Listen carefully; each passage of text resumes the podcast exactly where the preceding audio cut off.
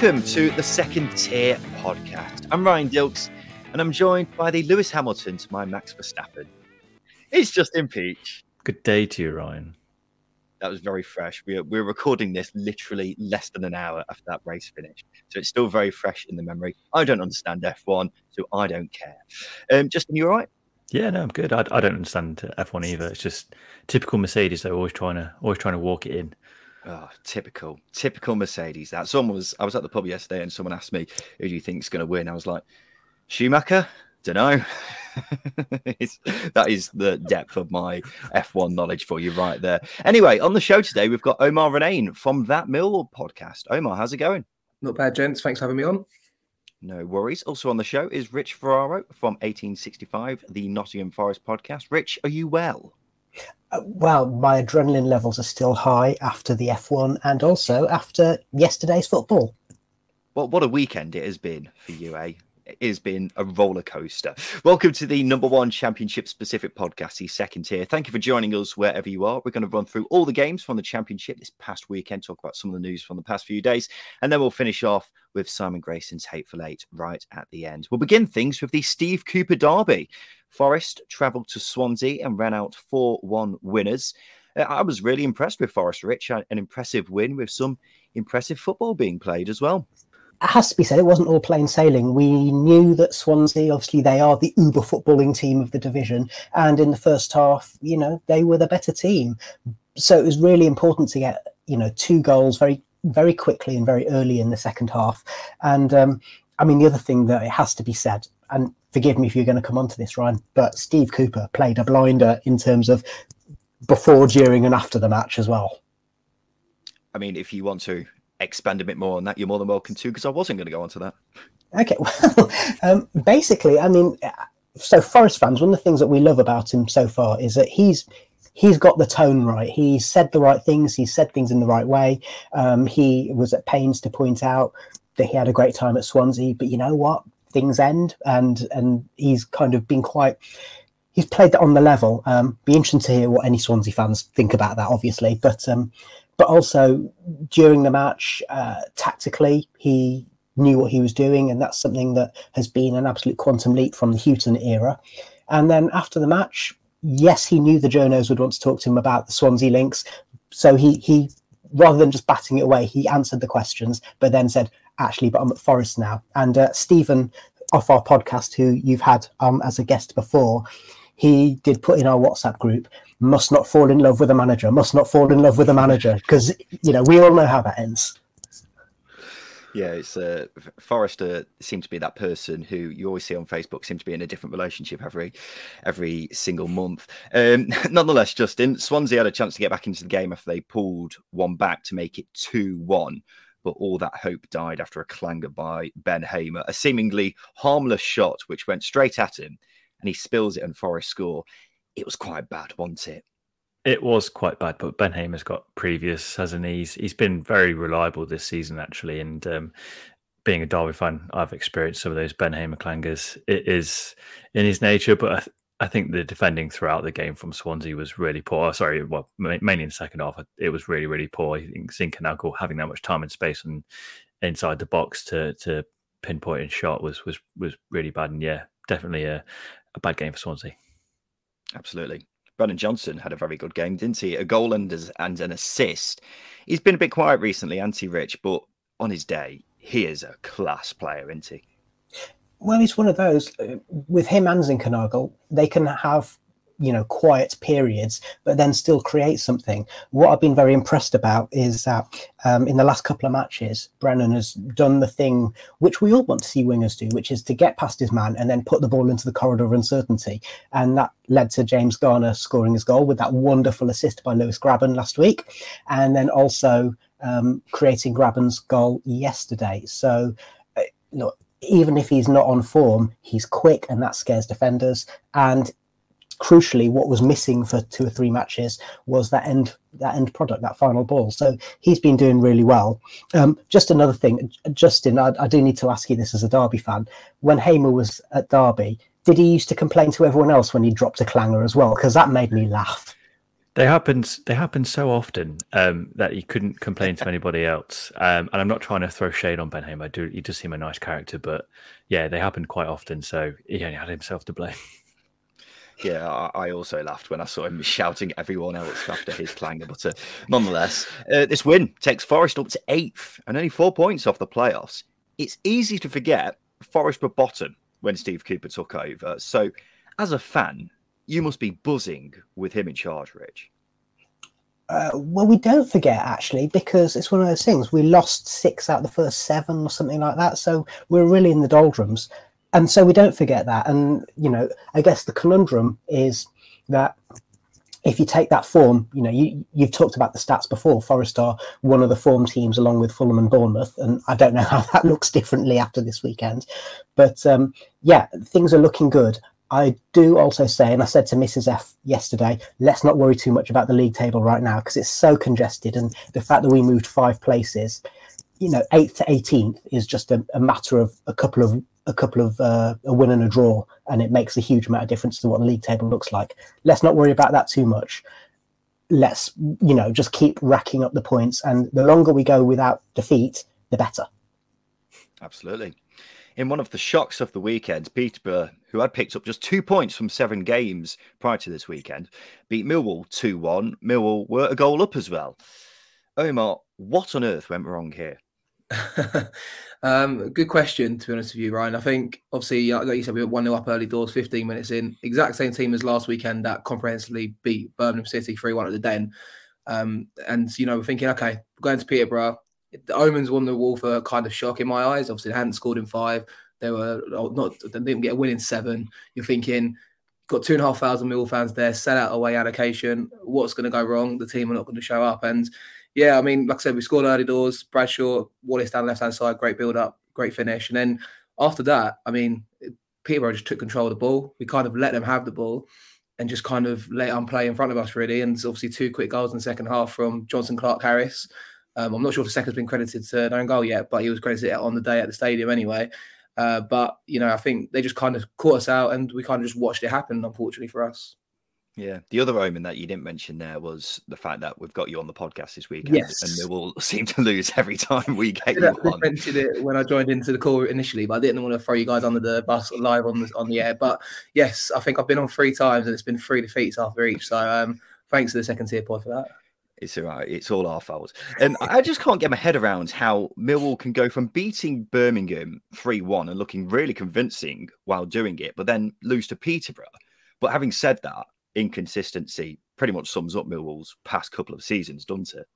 Yeah, I mean, we're not really. Uh, I was talking about yesterday actually on the way back from the game. Like, we're not really a team that strings together five, six, seven wins on the bounce. I think notoriously we've been quite good for our clean sheets and normally keeping you know the, the, goals to zeros and ones against us. But this season i think we've only kept four clean sheets in all competitions and you know it's not been great watch really for that side. And when you think about the defense we were kind of typically you know given credit for it's, it's just been a bit rocky this season. And obviously just as a whole it's been a kind of inconsistent season for us really.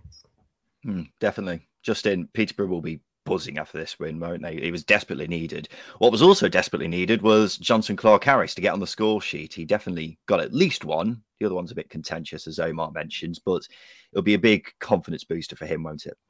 It will. He's he's he's a good player. He's got ability, but it's just making sure that um, he believes in himself because this season he looked he's looked bereft of confidence, but his movement for the own goal. I think that Jack Taylor chip pass was was was brilliant, but he he, he was in that space to to attack it, and he created that he created that goal um, with his persistence. Obviously, his, his, second one was in the right place at the right time. So, you know, more of those tap ins, more of those you know bouncing around the area type goals is, is going to do him the world good.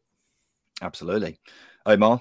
Millwall are in this kind of flurry of teams who aren't far away from the playoffs. How do you rate your chances out of 10 of finishing in the top six? And what needs to be better for you to actually get there? I think it's just consistency. I think often we get kind of credited with being that one man team with Jed Wallace obviously being the kind of the key linchpin to that. But of late, we've seen other players step up, score goals. Bradshaw's got five in seven of his last starts, I think. And, you know, we're, we're, we're there's good signs there. I just think in the January window, maybe need to maybe get rid of a player like Bodvarsson who's still on the wage bill, not playing, and hopefully be able to then bring a bit more quality in in the January window. Uh, we've been linked with Balogun from Arsenal, the young forward. I think a lot of clubs are linked with him in the moment, but you know I think we do need that kind of fresh emphasis in the forward line. And hopefully, just get a bit of consistency in the way we play. I think it's it's this, this point that you know we played well against Birmingham, not followed up on the Saturday, and yeah, it has been a bit streaky, like I said. So just obviously just consistency in our play and the way we perform and offer the same effort week in week out, really.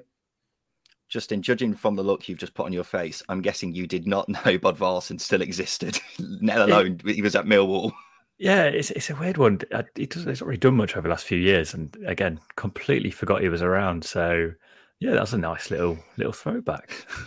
yeah, we've tried to offload him a couple of times, I think, and last summer no one wanted to take him, and it's like, well, I think that's probably what suspected to be one of our higher earners as well when we signed him from Reading. So yeah, it's just it's a weird one. just just Justin's face when you said Bud and there was just a picture. Richard and Omar, thank you for now. We'll come back to you both a bit later on to play Simon Grayson's Hateful Eight. In the meantime, Justin and I are venturing around the grounds. We'll begin with West Brom against Reading, which finished 1 0. How it was only 1 0, God only knows, because West Brom battered the Royals, but nonetheless, Reading are just two points above the bottom three. Paul Mann is from the Reading podcast Elm Park Royals. Paul, talk us through this game. Uh, yeah, yesterday we were particularly poor. That's probably the worst I've seen us play in a good few years. Um, we looked set up to not score almost. Um, it was very defensive. We sat back. And I don't think it was because West Brom were amazing. They were fine. They deserved to win and everything. But we are so badly missing key players like John Swift, Drinkwater, and Yiadom all dropping out yesterday with um, injuries and who knows what's going on in the COVID world.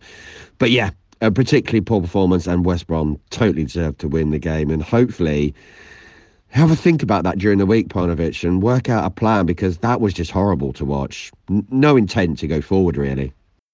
Yeah, well, two points clear of the bottom three. You sat 21st at the moment. Do you think it is just a case of getting key players back and then you can start moving up the table? It is worth pointing out you haven't had Lucas João for the whole season so far, and he is due back next month.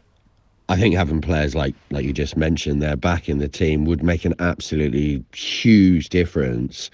Also, Yakou Meite, maybe see him right at the end of the season. Not too sure on that one.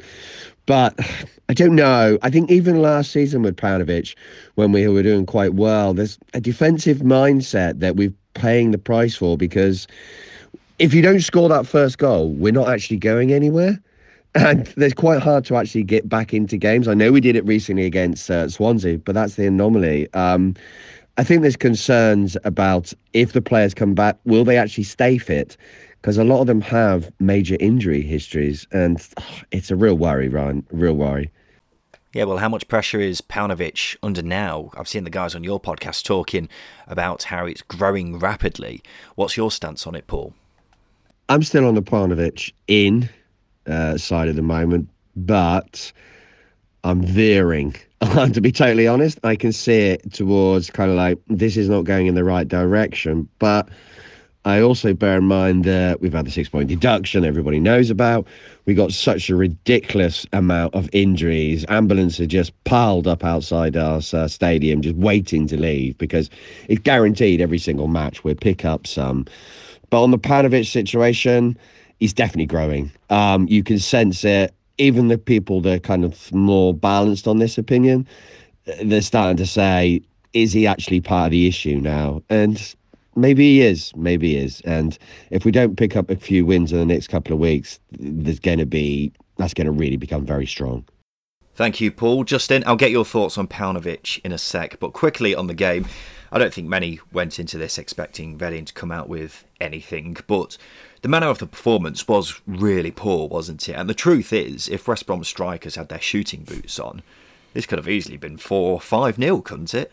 Yeah, look, uh, West Brom created an, an abundance of chances they should have put away, and obviously Reading weren't quite up to scratch, which would be a polite way of saying they weren't they weren't great in this game. But I think if you take into con- context the amount of players Reading are missing, they're not going to perform at their best. Um, and they've had they've had to patch up all season, and unfortunately, it's just catching up for them. So I do I do feel a bit for them, but at the same time, you've got Derby are a good example of having a threadbare squad and still putting in performances. Reading aren't quite doing that.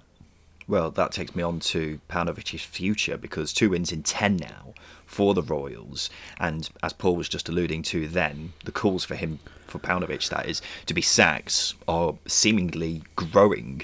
Can you understand those calls? I can understand it based purely on um, the results and the form, but when you again you take into context the amount of players that are missing for Paunovic, I don't think it's fair that you can really say, oh, you know, he's barely had anything to to work with um, in terms of player availability. So, yeah, I, understand it, but I don't think it's the right thing to do at this time. I think you've got to stay with Paunovic, get to January transfer window, and, and, and reset. I don't think Reading are in any danger of going down, but I think if they, they could be if they do pull the trigger on, on Paunovic. Well, you say that. They, they are looking right now for me the main candidates to possibly swap places with any of the teams in the bottom three. At the moment, that is. You can't rule out something like Hull's form dropping off or something like that. But mm. they've unquestionably got to do a lot better, haven't they, than they did here? Because this was a really, really poor performance. It was basically shooting practice for West Brom. And if things don't turn around, then.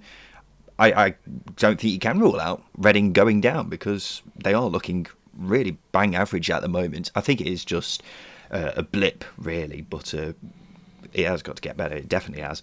Uh, we have got to give a shout out to Andy Carroll for his goal line clearance. By the way, for anyone who hasn't seen it, it's a diving header on the line, and his hand is on the back of the net. Um, when he heads it away, I'm not sure whether he was stuck in it or whether he was using it to help him get it back up. Mm. But I'm not sure. Whatever it was, it was unbelievable. Um, we talked about how one-sided a game it was, Justin, but I've not even mentioned that West Brom had an illness crisis heading into this game. It meant Jake Livermore and Adam Reach. I repeat, Adam Reach had to play at centre back, and the oldest player on their bench was just 20 years old. Someone should have told the players though, shouldn't they? Because they were just so dominant here. Callum Robinson alone had 10 shots.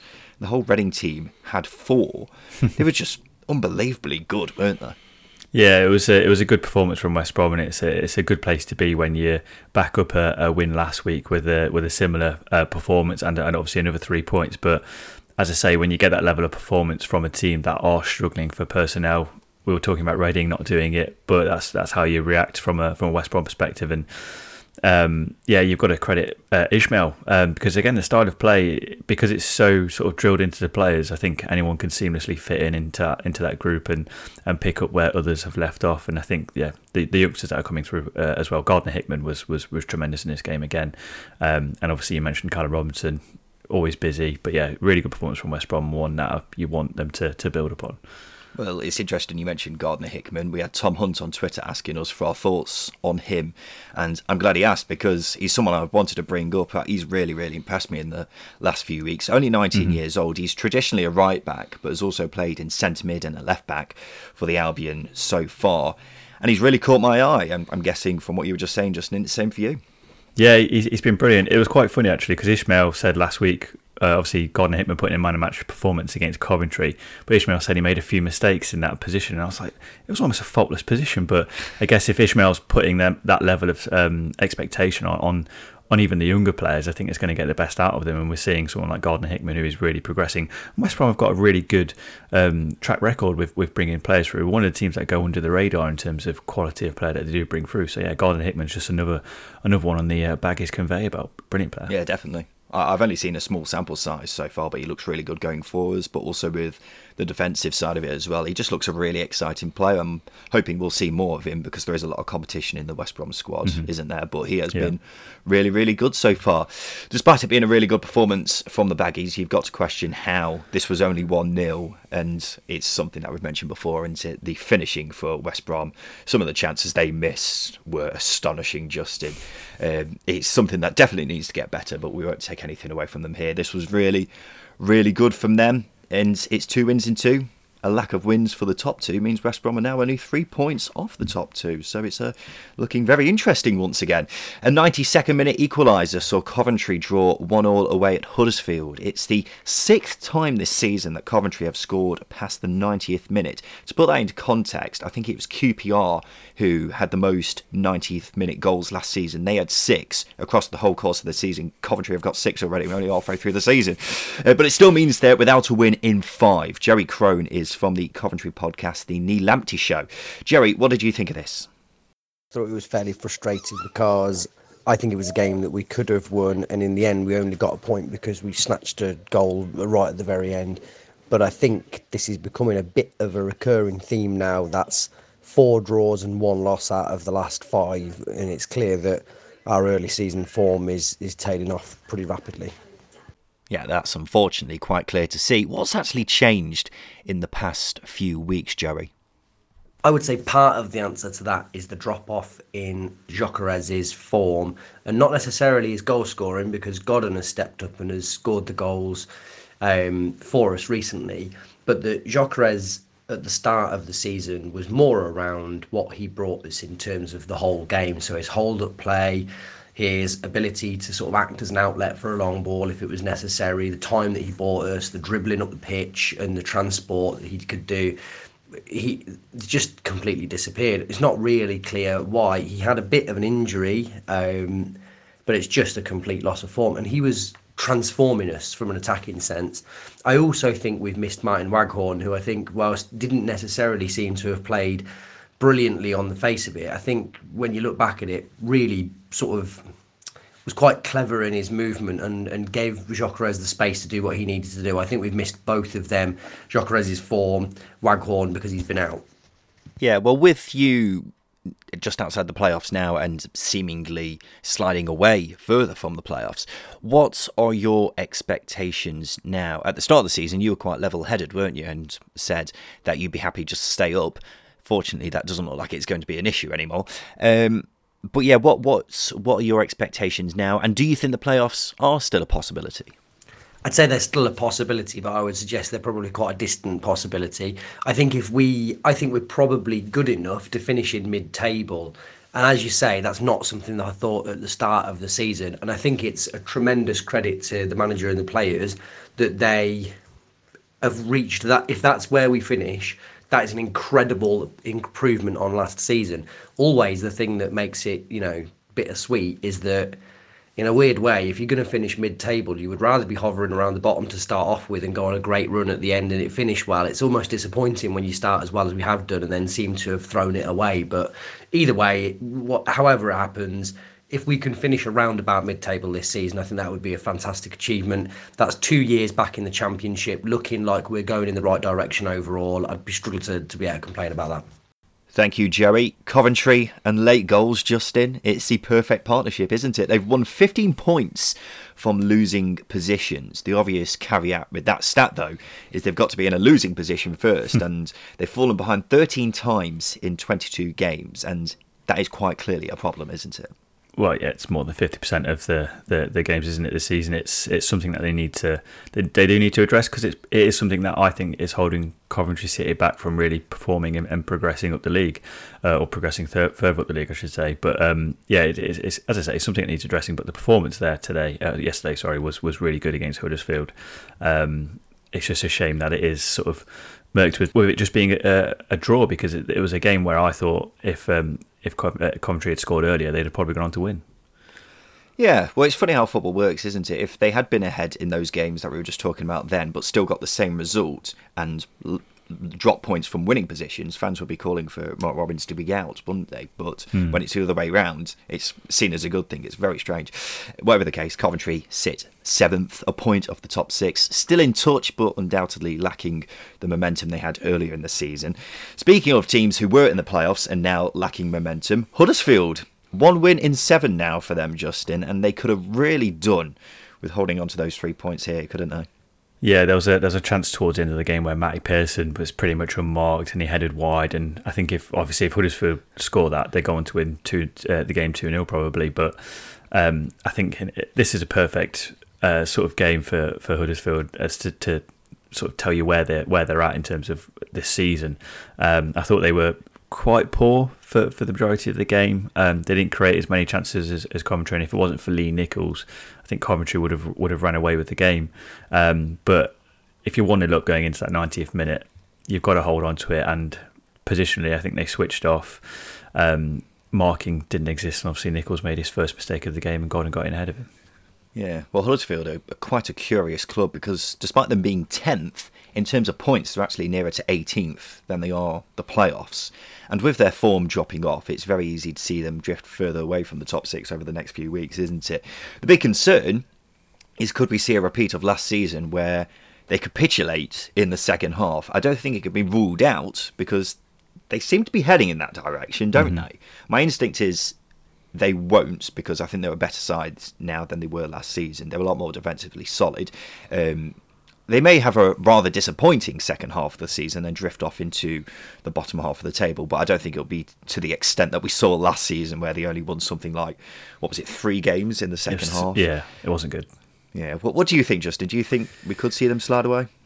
Um, slide away, yes. Obviously, not to the extent they did last season, as you say. Um, I think they've got players who haven't hit form yet at all this season. We've mentioned it before, the likes of Koroma, they've they've got Jordan Rhodes coming back to full fitness. Danny Ward hasn't really.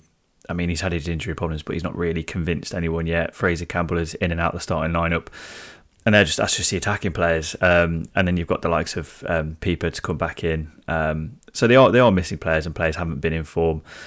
So I think when they come back into the side, they will be a better side. They will get more results, but you can't rule out them them starting to fall down the table in the, in the short term, definitely. Absolutely. Blackburn made a big statement with a 2 0 win away at Bournemouth. They're now fourth after four wins in a row. And I tell you what, Justin, they deserved it here, didn't they? They were they were brilliant. They were brilliant. Um, and for me, it's the result of the weekend. And they, they showed us up. They they proved a lot of people wrong. And they're, and they're slowly, well, Blackburn are slowly starting to convince me that they are um, a team that are capable of finishing the playoffs. Um, and as I say, you, have got to give them credit because they've they've gone away to Bournemouth, who are a good side. Um, they were resilient, they were gritty, uh, and they were, as I say, the, the, better team in the game. I'm not sure I agree with the top six sentiment, Justin. I, my God, my phone has been buzzing constantly yeah. over the past 24 hours after we predicted a Bournemouth win in the week. But they were really good here. Good value for the win. I'll give them full credit for that. I won't take that away at all. Their turnaround in results has also been brilliant, and they're nearer to the top two than they are seventh. So the table looks very good from a Rovers point of view, and Blackburn fans are daring to dream. Why not? Will they actually finish in the top six or even the top two this season? I very much doubt it personally. I think most level headed Blackburn fans will probably agree with that as well. You've still got question marks over the depth in the squads, the number of chances they give away in games, and who's actually going to be there after the January transfer window as well. And I, I just think there are teams who are better suited to finish in the top six than Blackburn as well. So I'm more than sceptical to say the very least. I think it's just a good run of form and even then, prior to the Bournemouth game, I still think they were quite fortunate with results. But fair play to Blackburn, they're going very well right now. The fans should enjoy it. Just know I'll be replying to each and every one of their tweets coming this season. Um, we should actually focus on the game itself, Justin. Ben mm. Pearson's own goal was quite funny, wasn't it? Taking one in the face against your old club's big rivals. Not a good day at the office for him. Can I hear some love for Jan Paul van Hecke's header, Justin? That was excellent, wasn't it? Well, when he's not karate kicking uh, opposition, then he's, he's, certainly making up for it with um, with dominant headers. He's, he's a very good player, and he's, he's a player that's progressed nicely this season. Um, and obviously, if he's getting on the end of crosses uh, and balls into the box like that, then then long may it continue. But I think that shows that um, Blackburn do have depth. Uh, you know, to disagree with your, your sentiment, I do th- I do think they have depth. I think it's just a case of getting those players into form. Um, and if Van Hecke's scoring and defending as well as he is, then then that's absolutely the case we are a football show that appreciates the art of heading, aren't we? And there were some very it. good oh, headers yeah. this week. That was right up there for me. Uh, we've talked about Blackburn, Justin. Bournemouth just continue to be stuck in this rut, don't they? Five games without a win now. And it's hard to believe this is the same team that was steaming through everyone just a month or two ago, wasn't mm-hmm. it? Yeah, we. I mean, we've seen West Brom, Fulham drop off after international breaks, and obviously the same things happened happened here for Bournemouth. Um, it's quite staggering actually how, how how much they've dropped off because they're not looking like the side that were that were pressing well, that were keeping possession well because they were they were almost going to win promotion but doing it in a, in a the most sort of average way possible where they were just beating teams 2-0 um, they were in control of games all the way. They weren't looking like um, opposition were, were getting on top of them. Now that isn't the case. That you know they're showing that they've got that they've got weaknesses. Um, which is yeah is quite a worry. Um, and this this was a game where Bournemouth needed to get a result out of um, three points just to just to convince everyone again that they are the real deal. And I think Fulham um, obviously didn't take advantage of it this weekend, but they will they will start to do so soon. Yeah, but I think you're spot on there, mate. You're looking at the table now, and it's still looking promising for them at the moment, which is a in a way a testament to how good they were earlier in the season. But at the same time, you can say, look at how that they are now, and they do look a different side. It's not as you know when Fulham had that sticky patch not too Yeah. long ago in the I think it was after the first international break. They were still looking good, but Bournemouth don't. The performance levels have dropped. With the squad they've got, you'd expect them to get back to winning ways, but they they've just looked a different team in recent weeks, and they've got two tricky games coming up as well. It only takes one of the chasing pack to click, and suddenly you've got Scott Parker and co looking over their shoulder. So they're definitely starting to look vulnerable, and without a doubt, they need to pull the fingers out, really, don't they? Ryan Lowe, his first game in charge of Preston ended in victory. They beat Barnsley 2 1. I'd say it was a promising start to the Lowe era, Justin. Yeah, it was it was a good win. I thought it was a fairly even game in terms of chances. I thought both teams had a, had a good go, but I think the moment, well, the player who made a difference was was clearly Daniel Johnson. And I think when you've got a player like him in your side, he's always going to, uh, um, well, be be a massive attribute for you. And obviously, I think Ryan Lowe said this week that he's looking to get more out of the likes of Sean Maguire, um, Scott Sinclair, Ched Evans, which is again really a really promising thing. But yeah, very good start for Ryan Lowe. Good performance here. Um, was against uh, second bottom in the league, but nonetheless, it's, it's three points on the board. Where where in in previous weeks they would have probably scraped a one 0 win or, or drawn one 0 because they have underwhelmed massively at home at times this season. I suppose technically it's actually bottom of the league, into if you discount the points deductions. On a technicality, yeah. Yeah. Um, but I, I, I do agree. I think they, they had more purpose when they had the ball. I mean, look, we weren't expecting Guardiola's Barcelona after four training sessions or however many it was. But considering the amount of time he's had with the players, there was clearly more of an identity than there was under McAvoy. And that's the main thing you'd want to see in your managers, your new managers' first game of charge. Um, of course, three points helps as well. It wasn't all perfect. Barnsley did have chances, but it was good. I'd be pleased if I was a Preston fan. They're up to 14th now. I thought Barnsley were okay here, Justin. They were at the very least competitive, but Poya Asbaghi still winless since taking over. And Justin, we can talk all day about how there have been slight improvements in Barnsley's performances, but you only have to look at the table to see how dire the situation is. They're eight points from mm-hmm. safety, only a point closer to safety than they are from Derby. And the thing is, they've drawn quite a few games this season, but just two wins. Um, and despite the ever so slight improvements, they haven't looked close to winning a game in a while, have they? And they're not going to come close to even staying up if they don't start picking up three points. Yeah, I mean, you sort of get sort of, I, I guess, through the January transfer window, and it's and if the situation doesn't improve, then when do you start looking at the next season? But I think for for Asbaghi, as as you say, they look competitive in this game. It's always difficult when a new manager comes in like Ryan Lowe, where it gets everybody up, up, their tail. So, always, it was always going to be difficult for Barnsley. Um, but I think there were a lot of, again, more encouraging signs from individuals. Cauley Woodrow hasn't looked the same player this season, but obviously he got on the score sheet. Um, Morris again was was was busy, and obviously he hit the woodwork. Um, so there is there is improvements, but it's not clicking at the same time for, for Barnsley and Asbaghi. He's getting players who are peaking at different times when he needs it all to, to happen at the same um, uh, yeah in the same game, and it isn't. And obviously at the, at the moment, that's holding holding them back. Yeah, I think Woodrow scoring, further following on from your point, is a really, really important thing because he has missed so many chances this season. He's had a really poor season by his standards, but hopefully that'll be a confidence booster for him. Barnsley got some tricky games coming up, so it's going to be a tricky winter period for Asbaghi and uh, the Barnsley side. They could be even further away from safety if uh, things carry on. Justin, let's have a little break. After that, we'll talk about Fulham v Luton and Derby winning again.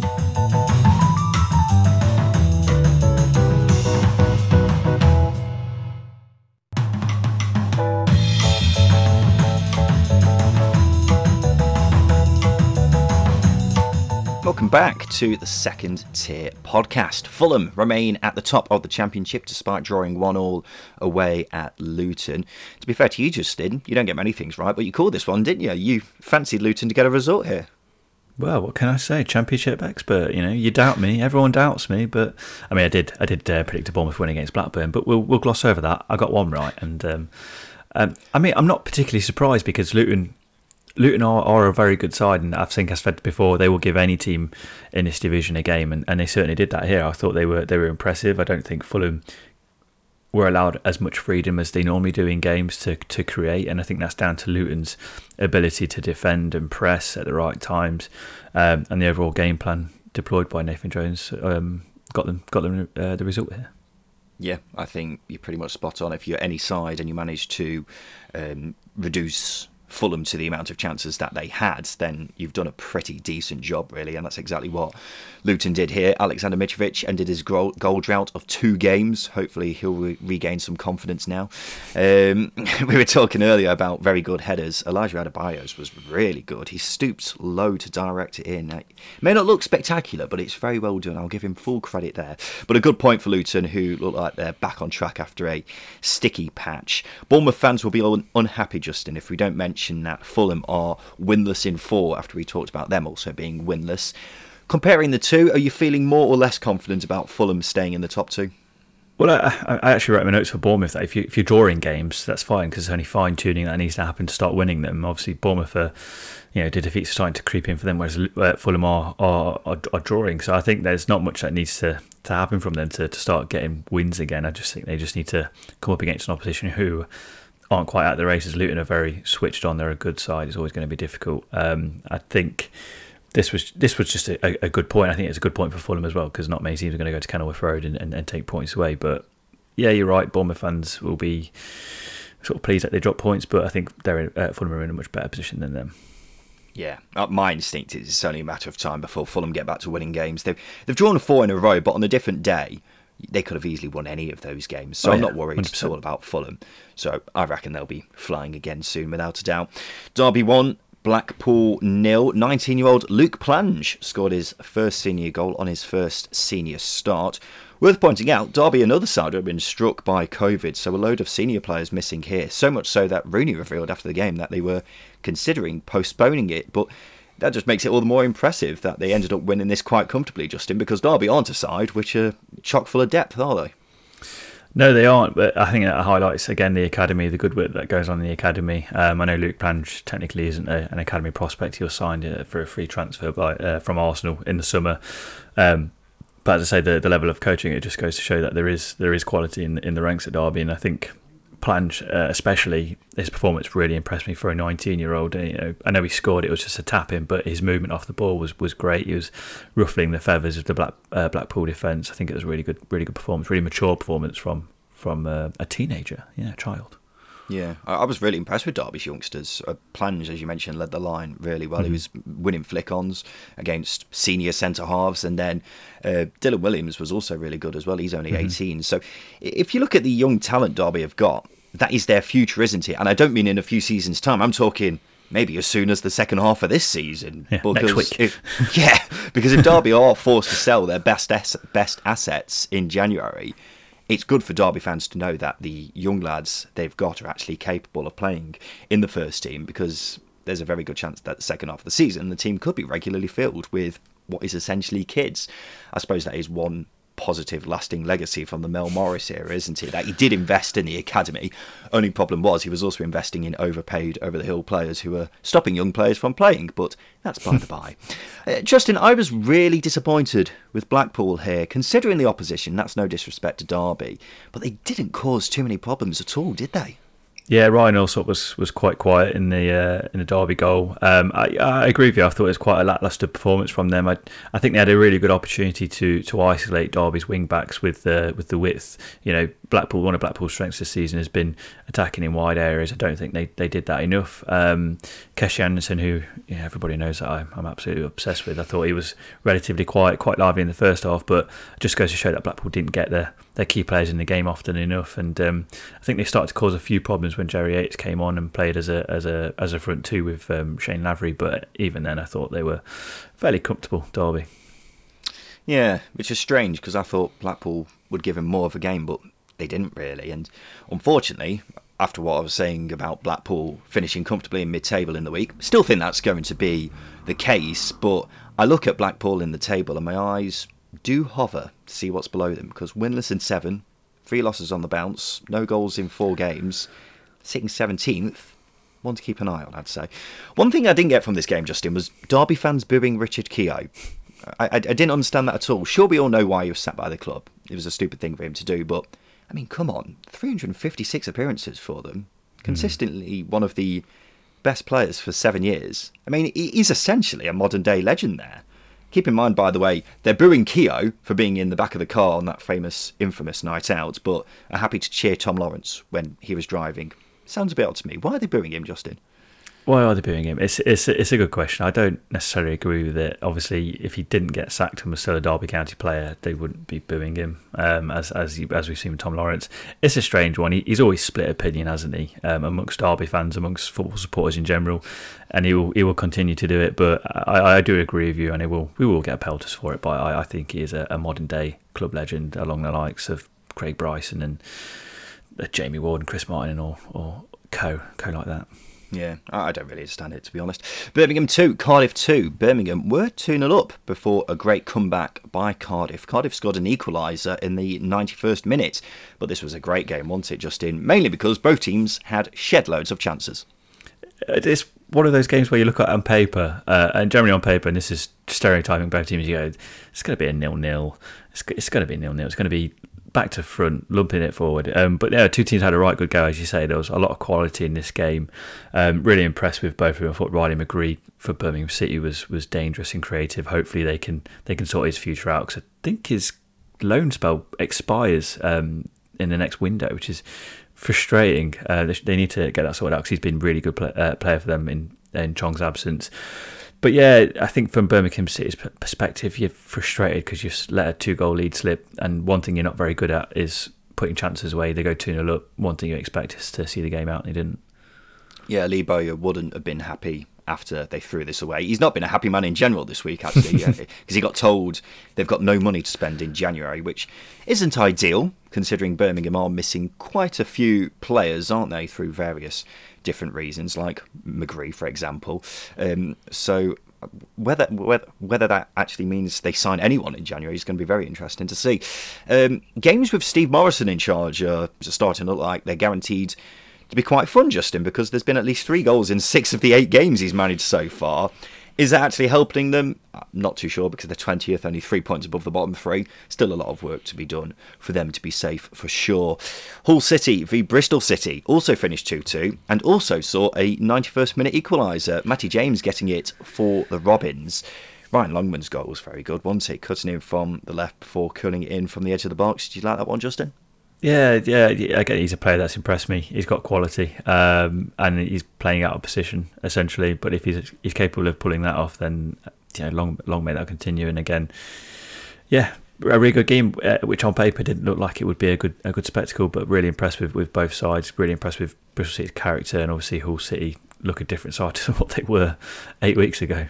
Yeah, I thought they should have won this game. Obviously, they should have really, considering they were winning up until that late goal. But they also missed a couple of really good chances. Overall, though, a point's not a bad result for these two, helps them edge slightly further away from the bottom three.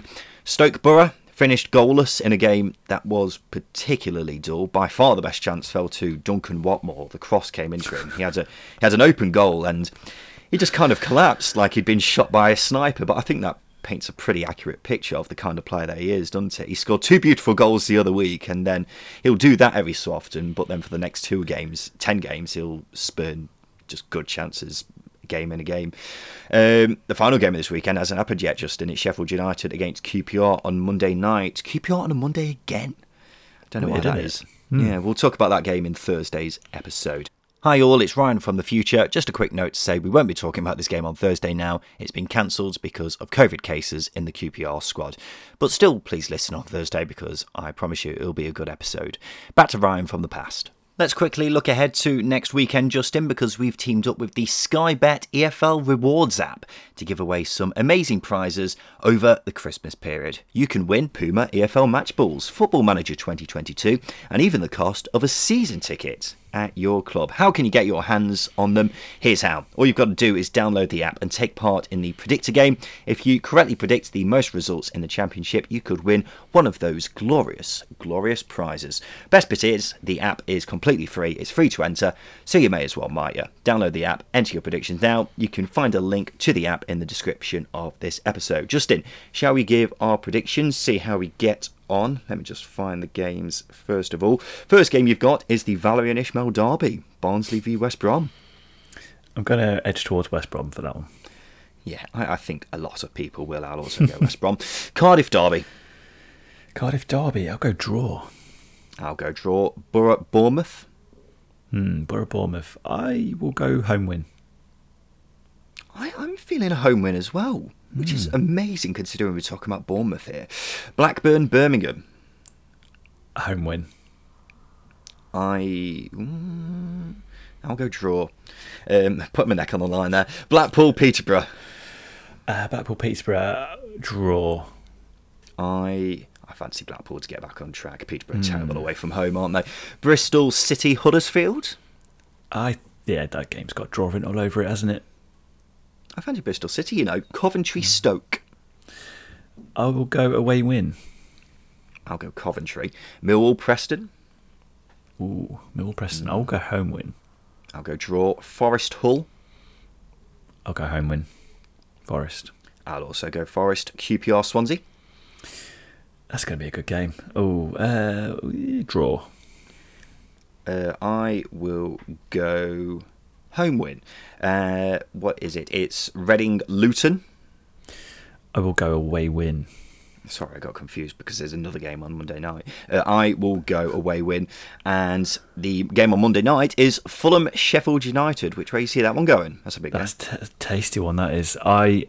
Oh my god, that's so hard to call. Uh, home win. I'll go draw. Download the app now, enter your predictions, see if you can do better than us. You can find a link to the app in the description of this episode. Right now, it's time for this.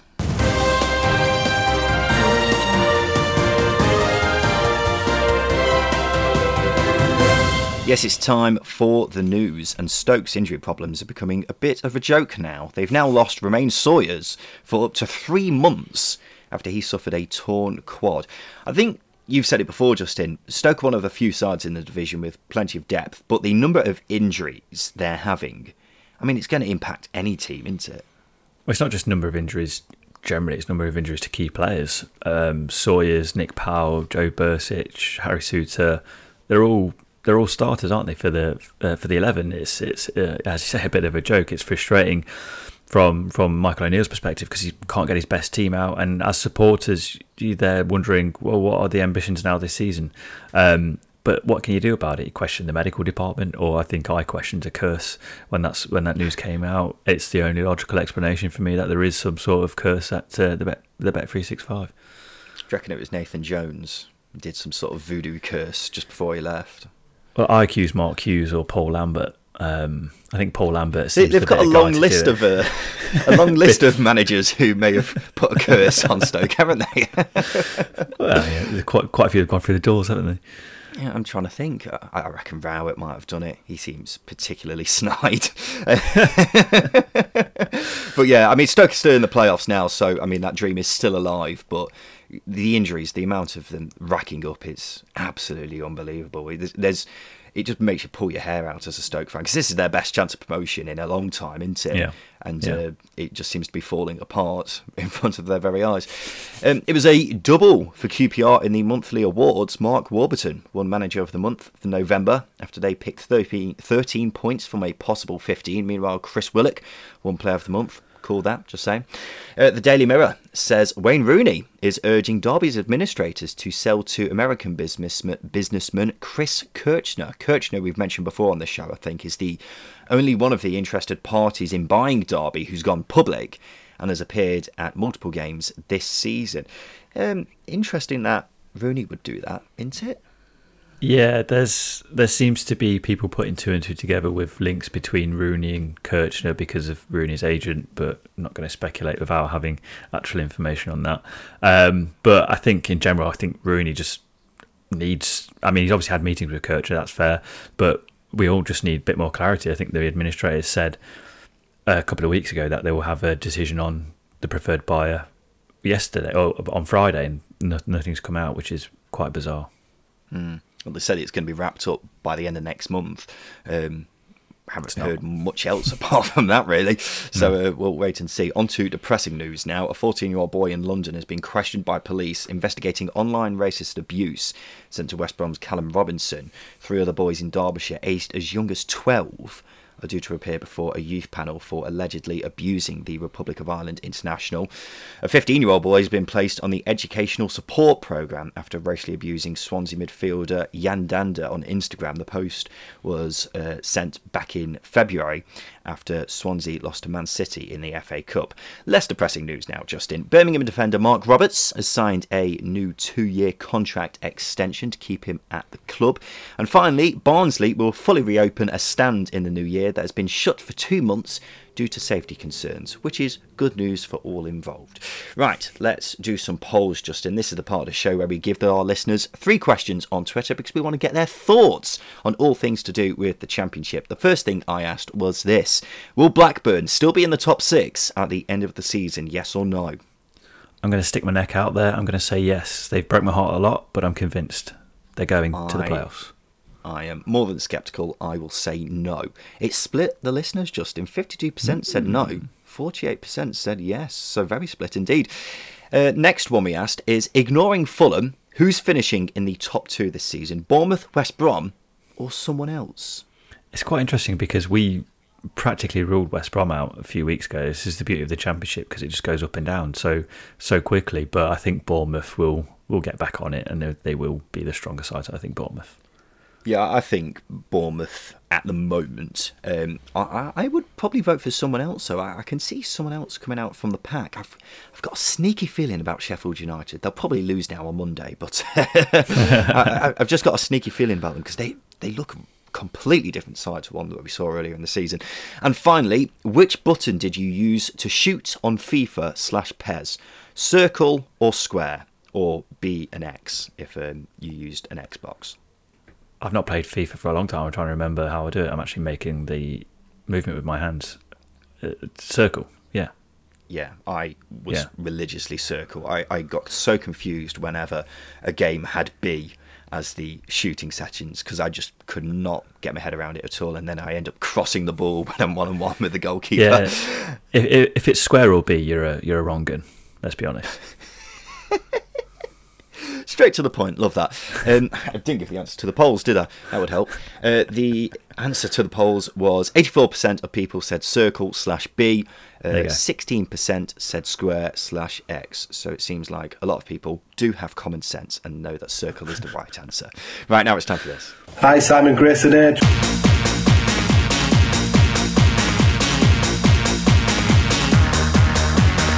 So this is Simon Grayson's Hateful Eight. Welcome back to the show, Omar Renane from That Millwall podcast and Rich Ferraro from 1865, the Nottingham Forest podcast. So I'm going to ask the boys here to name eight of a certain subject. All they've got to do is work together to name all eight. So, for example, if I would say, name the eight clubs Scott Parker has played for or managed, and Omar would say Bournemouth, that's one down, and Rich would say Fulham, that's another down. But if Justin would say Weymouth, then he'd be out. So what you need to do, chaps, is give me all eight answers without all of you being eliminated. So there are nine teams in the top three, emphasis top three divisions of English football, whose nickname is a type of bird. One of them is Newcastle, obviously the Magpies. Can you name the remaining eight? So we shall begin with Justin Peach. Can you name me a team whose nickname is a type of bird, please? They've stung me in the past. I'll go with Bristol City and the Robins. They absolutely are the Robins. Rich, you can go next. Um, I'll go for Brighton, the Seagulls. Absolutely. Flying through this so far. Omar, you'll go. I'm a bit more nervous, but obviously I'll go for an easy one. Swansea, the Swans. They absolutely are the Swans. Um, Justin, you'll go again. We're flying through this. Three down, five to go. Yeah, I can't think of anyone else now. Gillingham? Gillingham are not in the top three divisions of English football, Justin. so Justin's out. Um, what are they called? The gills? Is a gill a type of bird? Oh, they have a seagull on the badge. Great. No. Justin's out. No idea. Means it's down to Rich and Omar. You've got five to go. Rich, Okay, I'm to the limit of my knowledge, but I'm going to go Crystal Palace. Crystal Palace, correct. They are the Eagles. So you're halfway through. Two of you still remaining. Omar, you look completely confused. Yeah, I'm not really confident in the slightest here, to be honest. Um, I'm really out of ideas, to be honest, and I might have to throw Rich under the bus here. I'm trying to think. Uh, I mean, is it is is Cardiff City being the Bluebirds a bird? Is that a good one? Yeah. Okay. Absolutely. I, I think Rich, I've got no more after this. So. that is absolutely correct. Cardiff are the Bluebirds. You've got three to go. Uh, I'll give you a little clue. One of them is in the Premier League. The other two are in League One. So no championship sides remaining. Rich, your go. I see. Oh, that's just thrown me. That's just thrown me quite badly. Were you going for a championship one?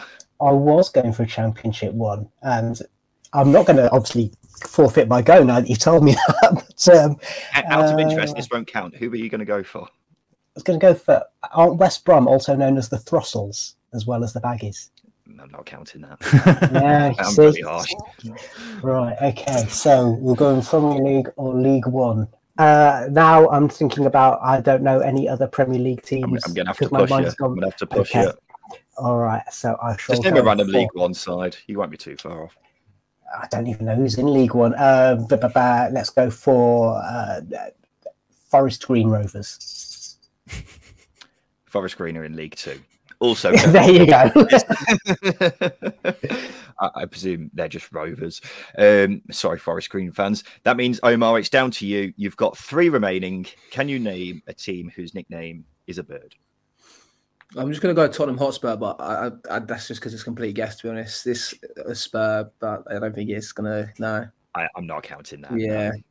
I, I, think they probably have got some sort of bird related nickname, yes. but I'm not counting it. I count their nickname as Spurs. Okay. So, unfortunately, chaps, you've lost. The teams you were looking for were Norwich, the Canaries. Okay, yeah, obviously, one. yeah. Sheffield Wednesday, the Owls.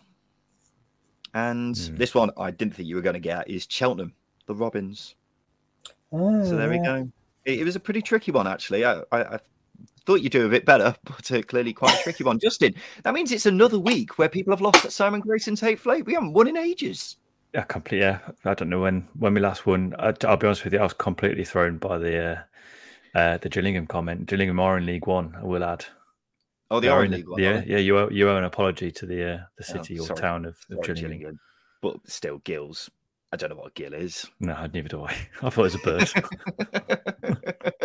there we go, ladies and gentlemen. That rounds up another episode of the Second Tier Podcast. Thank you for listening wherever you are. We'll be back again on Thursday for another round of previews of next weekend's games. Until next time, uh, we'll give a quick thanks to our guests on the show this week Rich Ferraro from 1865, the Nottingham Forest podcast. Thank you for your time today, Rich. Thank you very much. Can I just give a quick shout out to my mum who inadvertently wore a navy cardigan with a pink stripe and didn't realise those were Forests Away colours from yesterday. Brilliant stuff. Well done to Richard's mum. Uh, Omar Renane from that Millwall podcast. Thank you for your time today. No problem, and no shouts for me, but thanks, guys, for having me on. no problem. This has been the Second Tier Podcast. We'll be back again on Thursday. I've been Ryan Dilks. I'll be Justin Peach. Thank you for listening.